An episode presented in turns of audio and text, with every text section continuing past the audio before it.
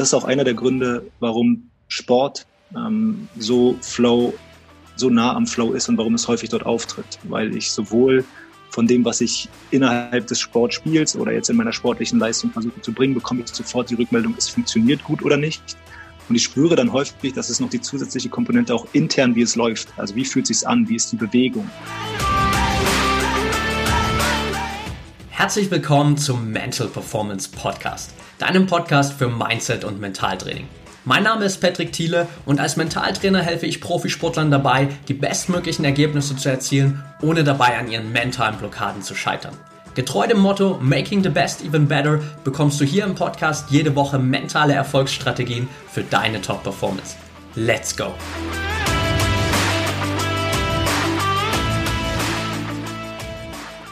Welcome back hier im Mental Performance Podcast. Heute mit Jonas Vossler. Schön, dass du dabei bist, Jonas.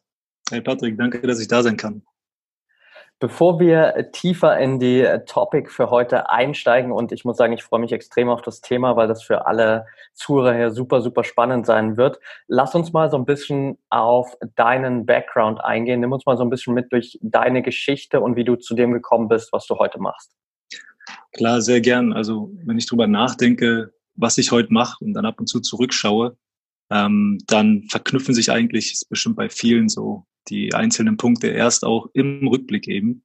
Ich kann jetzt sagen, dass ich mich eigentlich schon in jungen Jahren einfach immer stark damit beschäftigt habe, welchen Einfluss die mentale Ebene, das, das psychologische auf Performance und auf Wohlbefinden hat. Und das geht dann schon los wie in der Schule. Wenn ich, wenn ich zurückblicke, weiß ich, dass ich zum Beispiel in der Schule im mündlichen Abi in Geschichte äh, halt einen klassischen Blackout hab, also Anti-Flow hatte. Ähm, und das hat mich natürlich irgendwie gewurmt, auf eine Art auch ein Trauma hinterlassen, das mich dann so ein bisschen verfolgt hat. Und ich war schon also in diesen frühen Reflexionsphasen immer bestrebt zu verstehen, sehr, sehr viel auch das verkopft, würde ich sagen, drüber nachzudenken, welche, welche Mechanismen, was an mir, was in mir jetzt dazu geführt hat und auch dazu führen kann, ob man in jeder gegebenen Situation halt einfach alles aus sich rausholen kann, man selbst sein kann, so zu funktionieren, wie man sich vorgenommen hat.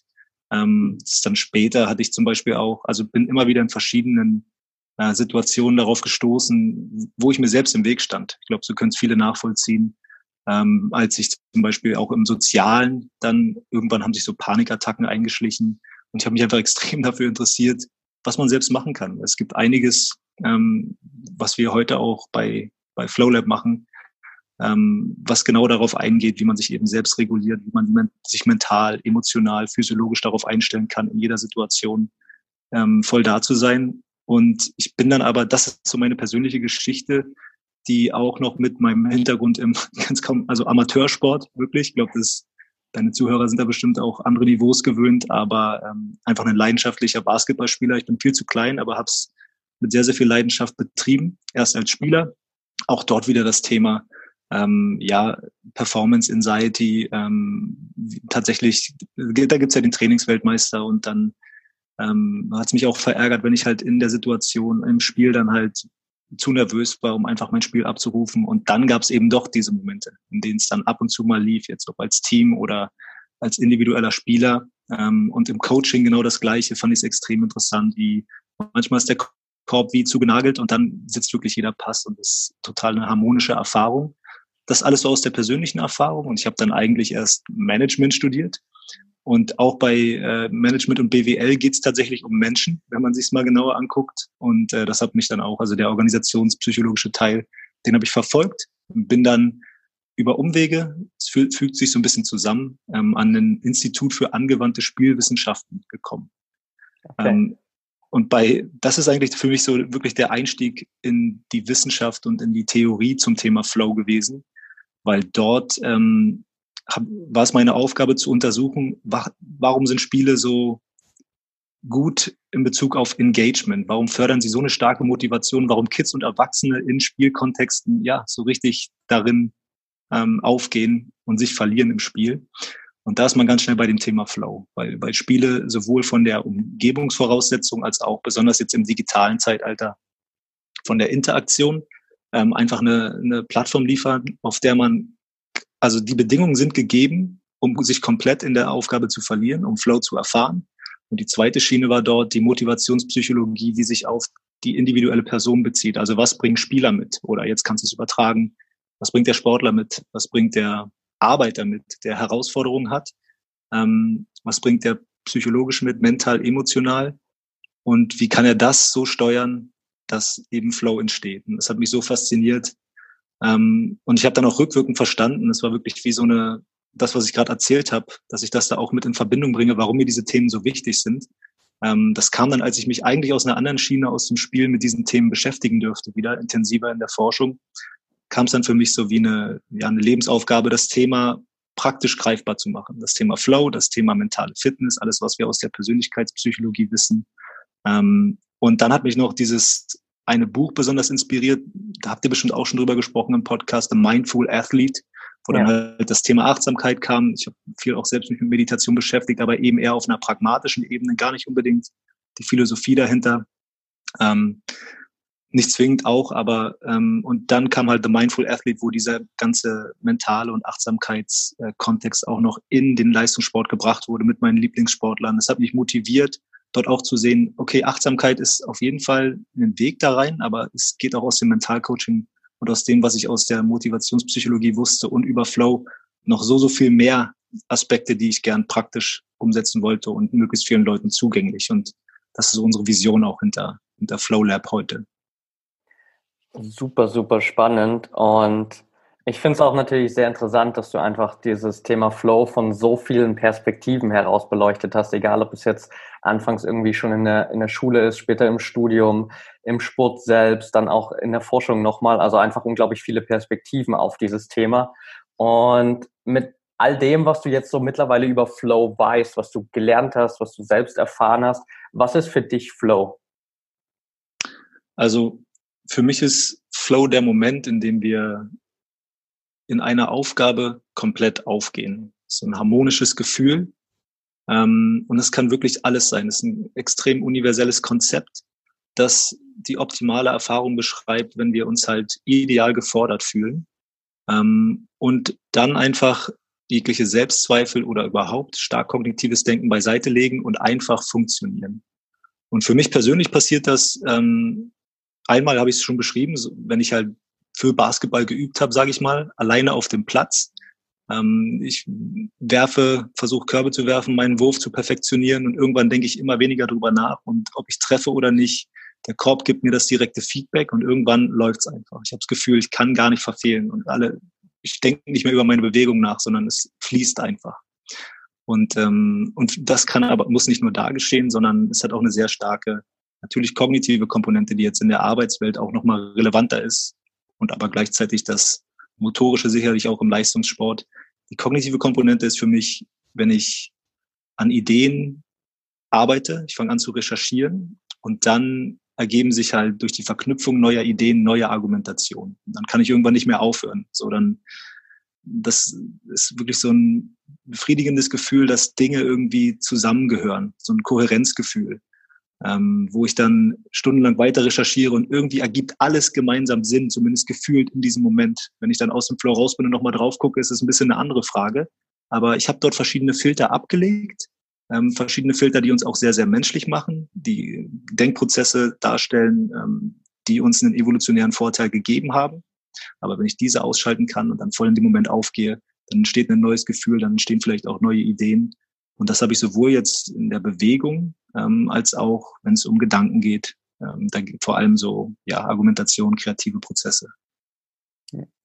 Wann warst du für dich das letzte Mal im Flow, so in den letzten Tagen oder Wochen? Ja, ich, ähm, da, da ist mal ganz interessant für mich zu unterscheiden, wirklich zwischen so Mikro- und Makro-Flow-Erfahrung. Weil dieses, was, was auch als Flow bekannt ist aus dem Leistungssport, wenn wirklich alles auf dem Spiel steht, und da, da kommt es ja auch stark aus dem Extremsportbereich, also Actionsportler, die sich den Berg runterhauen. Und wenn sie halt nicht Flow finden, jetzt mal zugespitzt gesagt, ist die Wahrscheinlichkeit, dass sie da umkommen, sehr, sehr hoch.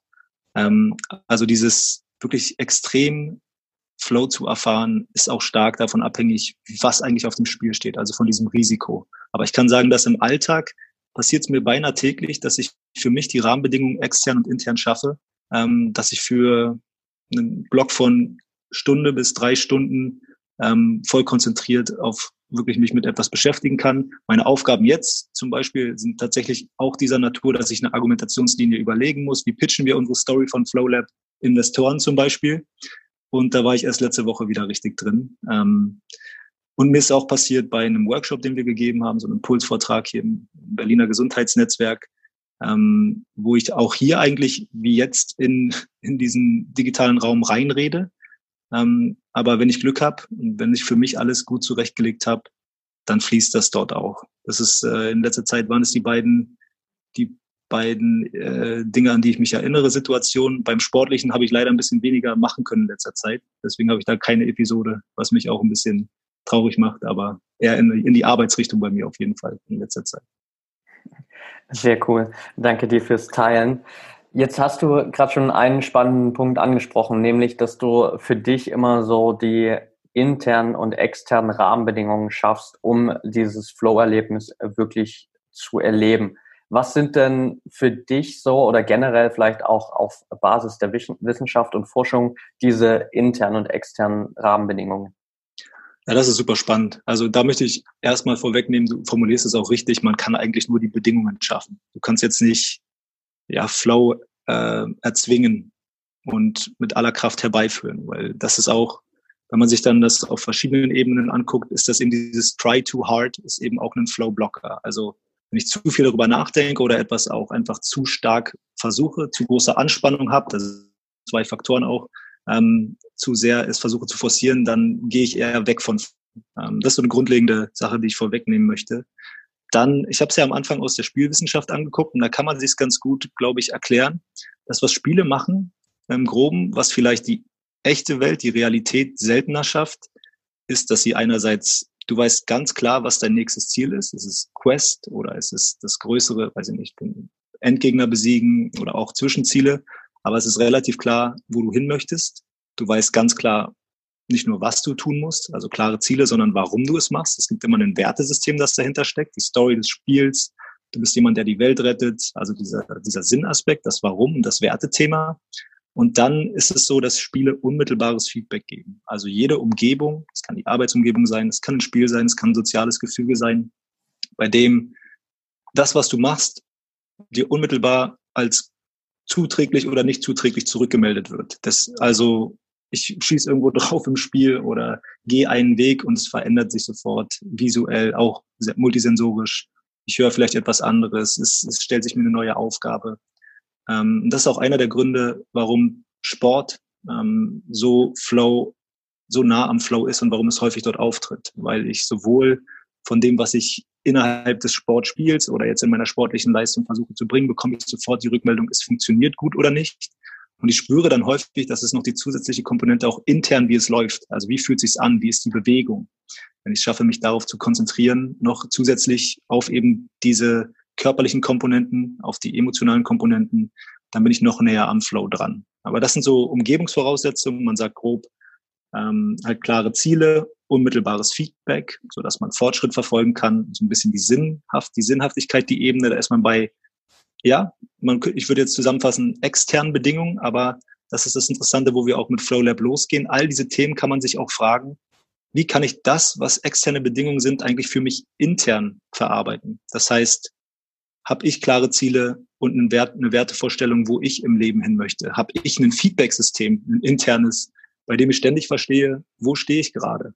Also sowohl in Bezug auf eine Aufgabe als auch in Bezug, wie ich mich fühlen möchte in einer Situation. Und innerhalb dieses Feedback-Systems, und dann geht es so ein bisschen bei in, mehr in die Richtung interne Voraussetzungen, weiß ich, wo ich stehe und habe ich Fähigkeiten, um mich mental und emotional so zu regulieren, dass ich mich fühle, wie ich mich fühlen möchte. Und da sind wir, da kann man dann nochmal später darauf eingehen, wie wir es auch jetzt bei, bei FlowLab, also Flow Skills, wirklich eine Art mentale Fähigkeiten verpacken. Ähm, aber im Groben geht es darum, dass man eine, einen körperlichen und mentalen Zustand schafft, in dem man sich so fühlt, als wäre man ideal gefordert. Also da, als, als das Modell gibt es den Flow-Kanal, kann man sich vorstellen, ähm, als einen Vergleich zwischen wie schwer ist eine Aufgabe, subjektiv wahrgenommen, und was glaube ich zu können, mein Fähigkeitsniveau, subjektiv wahrgenommen.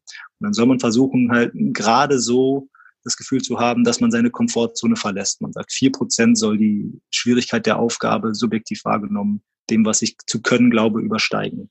Dass ich es gerade noch so unter Kontrolle habe. Und innerhalb dieses Gefüges kann ich intern auf verschiedenen Ebenen, mental, emotional, physiologisch, eben Voraussetzungen schaffen. Also eine aktivierte, aber gleichzeitig entspannte Physiologie, darüber kann man sprechen.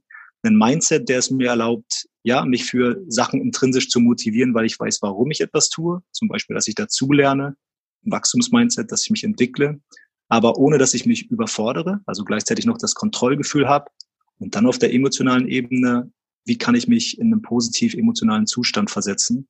Weil all diese Komponenten natürlich in sich auch komplex wirken, also aufeinander in beide Richtungen.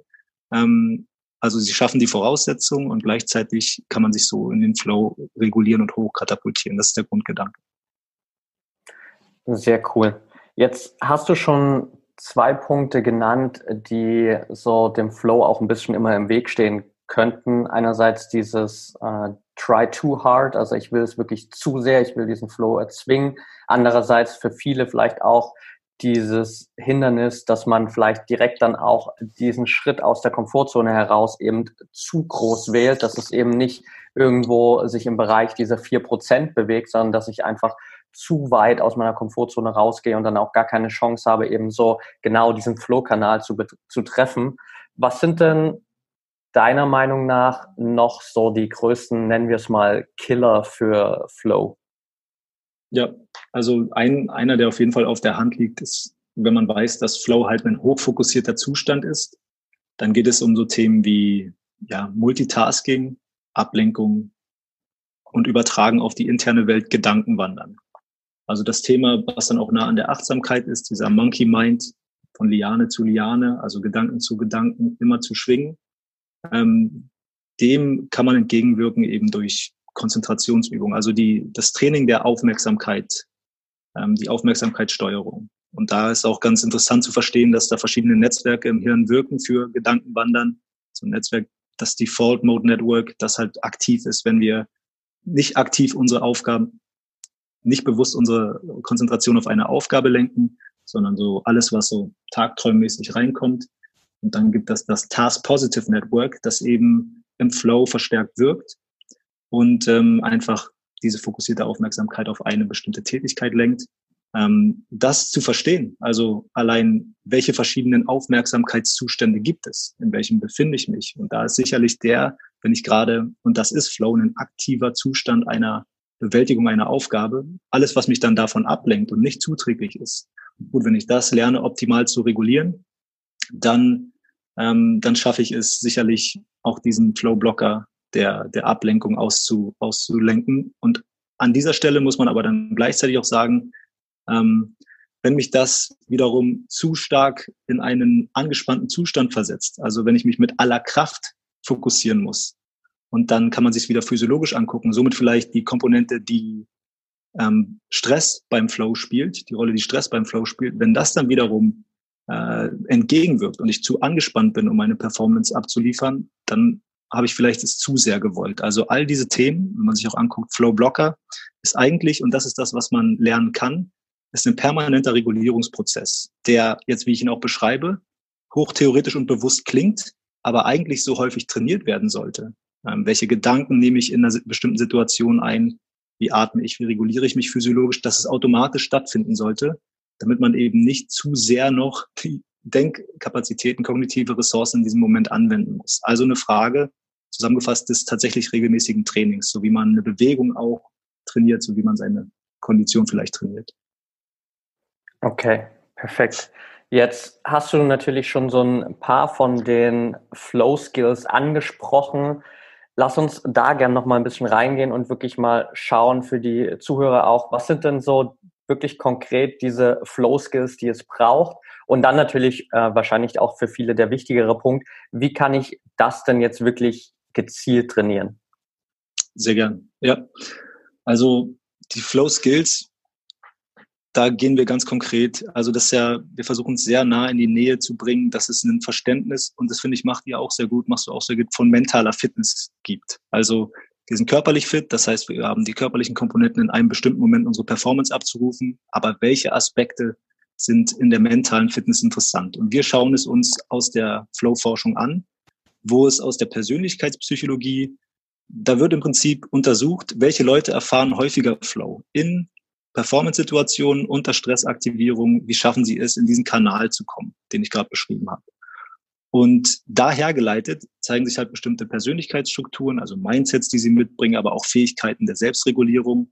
Und das haben wir in, in einem Flow-Skill-Konzept ganz grob zusammengefasst. Und das ist, da habe ich schon einige jetzt immer zwischendrin erwähnt, aber wir haben im Deutschen funktioniert das ganz gut, weil es die als Akronym FLOW ergibt. Du hast Fokus, Leichtigkeit, Optimismus und Wachstum. Extra so jetzt auch genannt, ähm, damit man sich es gut merken kann. Und beim Fokus geht es darum, die Aufmerksamkeit zu steuern. Das habe ich gerade schon beschrieben. Ähm, also wie schaffe ich es zu verstehen, welchen Aufmerksamkeitszustand habe ich gerade und die Aufmerksamkeit immer wieder zurück auf, den, auf die gegenwärtige Aktivität zu lenken.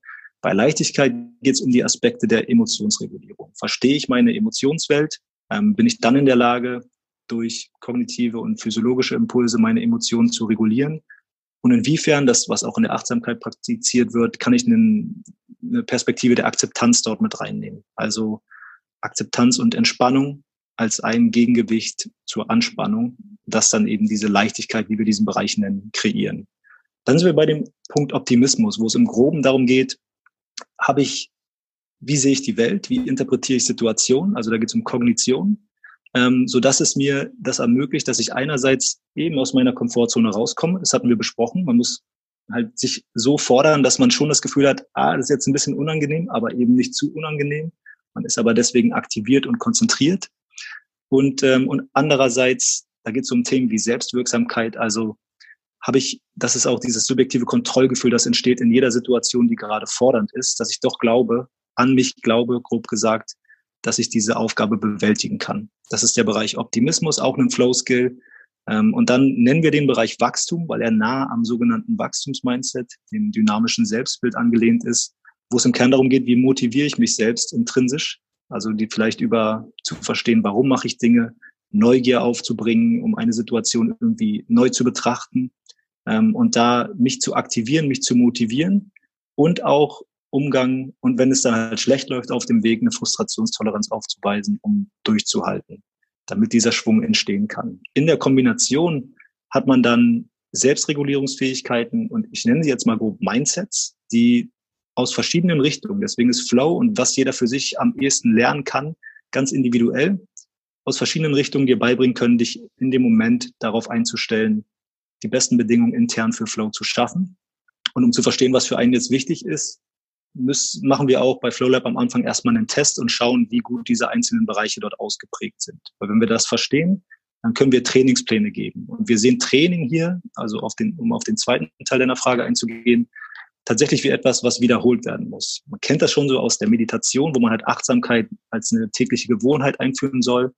Ähm, das hat ein bisschen auch einfach den Kontext der Entspannung, aber es geht da auch tatsächlich darum, gedankliche Muster zu formen, die durch Wiederholung, man spricht davon Neuroplastizität, also dass das Hirn sich wirklich greifbar, sichtbar umwandelt, neuronale Verknüpfungen stärker miteinander wirken, je häufiger wir sie verwenden. Deswegen können wir Sprachen lernen, deswegen können wir laufen lernen, deswegen können wir auch neu denken lernen. Und deswegen ist Training, wie wir es auch bei FlowLab geben, tatsächlich diese Übungen. Das können bestimmte Reflexionen sein, das kann die Emotionsbeobachtung sein, das kann eine physiologische Regulierung über den Atem sein, so oft zu üben, dass sie dann in dem Moment, wenn ich sie brauche, verfügbar sind. Das sind dann, ist wirklich sehr vergleichbar mit, wie wir körperliches Training machen, um uns auf eine Performance-Situation vorzubereiten. Super spannend und ich äh, finde es sehr schön, dass du nochmal am Ende auch so diesen Trainingsaspekt wirklich angesprochen hast, weil das, glaube ich, auch einer der größten Faktoren ist, warum Menschen oder jetzt speziell auf die Zielgruppe hier bei mir, Sportler immer wieder daran scheitern, wirklich mental ihre Fähigkeiten zu verbessern, weil sie eben diese Trainingskomponente außen vor lassen und wir häufig, ich weiß nicht, wo das herkommt, aber irgendwie auf mentaler Ebene so ein bisschen diese Erwartungen haben, okay, jetzt mache ich mal eine Übung und dann kann ich diesen magischen Schalter in meinem Kopf umlegen und plötzlich funktioniert alles. Das finde ich cool, dass du sagst. Da will ich auch kurz darauf eingehen, weil gerade beim Mentalcoaching in der Sportpsychologie, das, da gibt es auch Herangehensweisen, die eben dieser Erwartungshaltung versuchen, gerecht zu werden, wo man sich, und das ist auch cool, also haben wir auch Techniken mit drin, wo du dir zum Beispiel Bilder suchst, ähm, die du dann abrufst, also mentale Bilder. Ich weiß nicht, bin ein Tiger und wie fühlt sich das dann an? Solche Sachen. Ähm, das wirkt vielleicht auch erstmal wie ein, ein Quick-Fix. Also was kann ich reinnehmen in die Situation? Und das ist auch wichtig, ähm, um Strategien zu haben, die gleich funktionieren.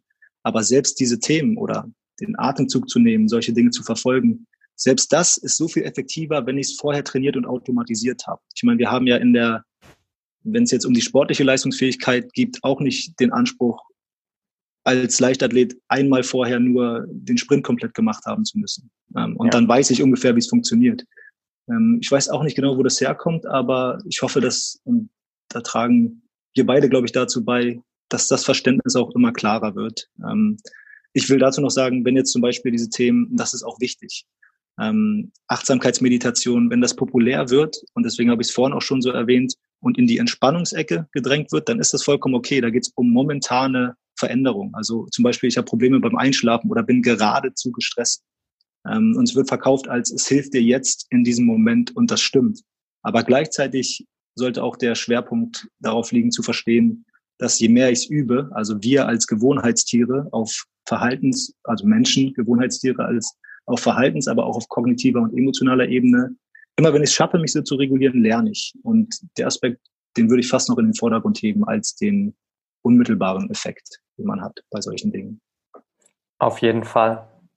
Jetzt ist es ja gerade für, für Sportler auch wirklich interessant, so im Optimalfall diesen Flow-Zustand genau dann abrufen zu können, wenn ich das brauche. Also du hast jetzt gerade dieses Beispiel vom Sprinter erwähnt. Das heißt, ich stehe irgendwie im Startblock und dann will ich ja im Optimalfall schon so eigentlich direkt so in meinen persönlichen Flow-Kanal reingehen, um meine Bestleistung zeigen zu können. Gibt es generell Strategien, Möglichkeiten, um diesen Flow wirklich so auf Abruf zu erzeugen? Also auf Abruf, das ist sehr schwer zu argumentieren, dass du es verlässlich auf Abruf erzeugst. Du kannst, ähm, also ist meine Meinung dazu, du kannst, ähm, du kannst es schaffen, dir bestimmte Ressourcen zurechtzulegen, so würde ich es formulieren. Also wenn ich vorher verstanden habe, wie fühlt sich das an? Zum Beispiel im Vorfeld in Situationen oder auch trocken in einer Mental-Coaching-Session zu üben, wie fühlt sich entspannter Fokus an? Wenn ich weiß, das ist das, was ich brauche, das ist das, was mir vielleicht, mir vielleicht manchmal vor diesem Start in dem Lauf fehlt.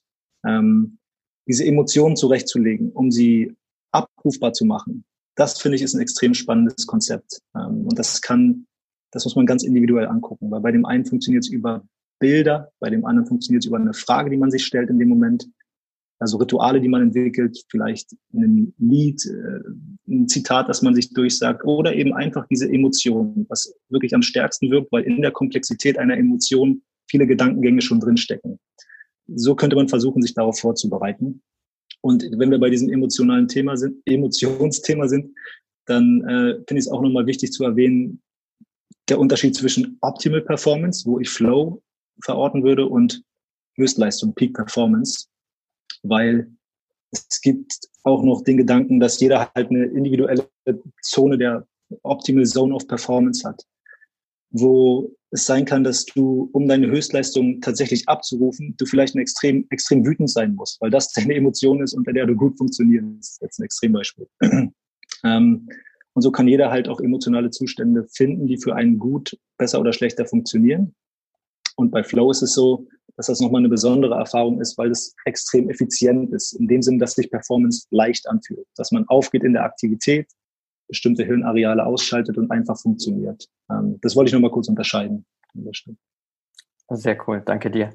Jetzt hast du natürlich das schon an vielen Stellen hier mit eingestreut, aber ich will gerade jetzt Richtung Ende des Interviews super gerne natürlich nochmal ein bisschen darauf eingehen. Was ist denn jetzt die konkrete Lösung, oder der Ansatz, den ihr bei FlowLab verfolgt und wie ihr dieses Thema wirklich angeht? Ja, sehr gern. Also bei FlowLab, das, ich habe es dann schon angeschnitten, da verfolgen wir genau diese Philosophie. Wir überlegen uns, wie können wir das, was wir aus der Wissenschaft wiss, wissen, ähm, praktisch so verpacken, dass man selbstgeführt eben diese mentalen Aspekte trainiert. Also wir wollen, wir haben eine App gebaut, mit der der Kontext des Trainings viel klarer ist. Mentalcoaching, Mentaltraining als eine regelmäßige Gewohnheit, die, und das habe ich auch schon so ein bisschen angeschnitten, sehr, sehr individuell ist. Das heißt, wir versuchen abzubilden, was ein Mentalcoach kann. Und das ist, und da möchte ich auch an der Stelle sagen, wir versuchen nicht den Mentalcoach zu ersetzen, aber wir fragen uns schon, was kann, ähm, was kann Technologie leisten, um eine personalisierte Erfahrung zu machen, äh, zu, zu liefern, die ganz nah an den Bedürfnissen des Nutzers dran ist und die vielleicht auch auf dem Weg zu dem Performance-Ziel, das ich habe oder zu meiner gestärkten mentalen Fitness das ganze Thema messbar macht. Ähm, und so machen wir einen Persönlichkeitstest, um, um einzustufen, woran in diesen Trainingsbereichen ist es für dich vielleicht am wichtigsten zu arbeiten. Dann in selbstgeführten Audio-Sessions trainierst du eben immer wieder diese gedanklichen und emotionalen Muster.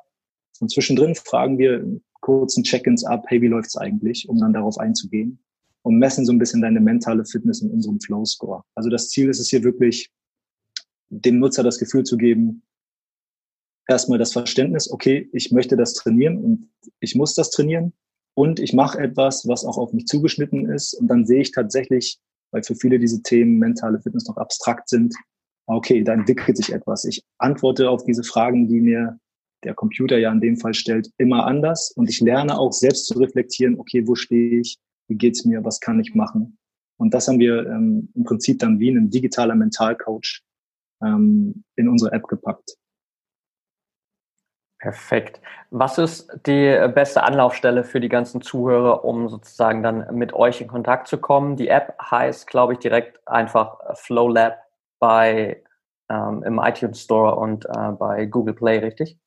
Genau, einfach zwei Wörter, Flow Lab, Lab wie das Labor. Ähm, und da kann man uns finden. Auf Instagram sind wir Flow Lab App und äh, da posten wir auch Content zu, zu genau diesen Themen ähm, der mentalen Fitness, aber auch gehen wir in den Bereich Produktivität, weil wir viel in der Arbeitswelt unterwegs sind, in Stressbewältigung. Ähm, ansonsten, wenn das jetzt jemand hört und sich irgendwie auch auf einer inhaltlichen Ebene austauschen möchte oder unternehmerischer, bin da offen dafür, auch mich einfach zu finden auf LinkedIn, äh, Jonas Vossler. Ansonsten für das Produkt könnt ihr in den App Store gehen ähm, oder uns auf Instagram folgen und einfach unseren Content genießen. Perfekt, sehr cool. Dann äh, packe ich die ganzen Links auf jeden Fall in die Show Notes. Hört auf jeden Fall super gern mal rein. Ich habe mir das alles angeschaut und es ist nicht nur inhaltlich, sondern optisch auf jeden Fall auch qualitativ sehr, sehr hochwertig. Das kann ich als Feedback hier schon mal so mitgeben. Ja, cool. Vielen Dank. Perfekt, Jonas. Dann danke ich dir auf jeden Fall für deine Zeit. Es hat super viel Spaß gemacht und ich könnte mich wahrscheinlich mit dir noch ähm, sehr, sehr lange über das ganze Thema austauschen, weil es einfach extrem spannend ist, auch gerade in Bezug auf den Leistungssport. Aber das müssen wir irgendwann auf jeden Fall nochmal nachholen. Und dann danke ich dir auf jeden Fall auch für, dein, für deinen Input. Das hilft, glaube ich, sehr, sehr vielen hier weiter, einfach dieses Flow-Thema nochmal tiefer zu verstehen und wirklich zu verstehen, wie kann ich so für mich diese internen und externen Rahmenbedingungen schaffen, um möglichst oft einfach diesen Flow zu erleben. Cool, vielen Dank für die Einladung. Sehr gern. Mach's gut und bis bald. Ciao.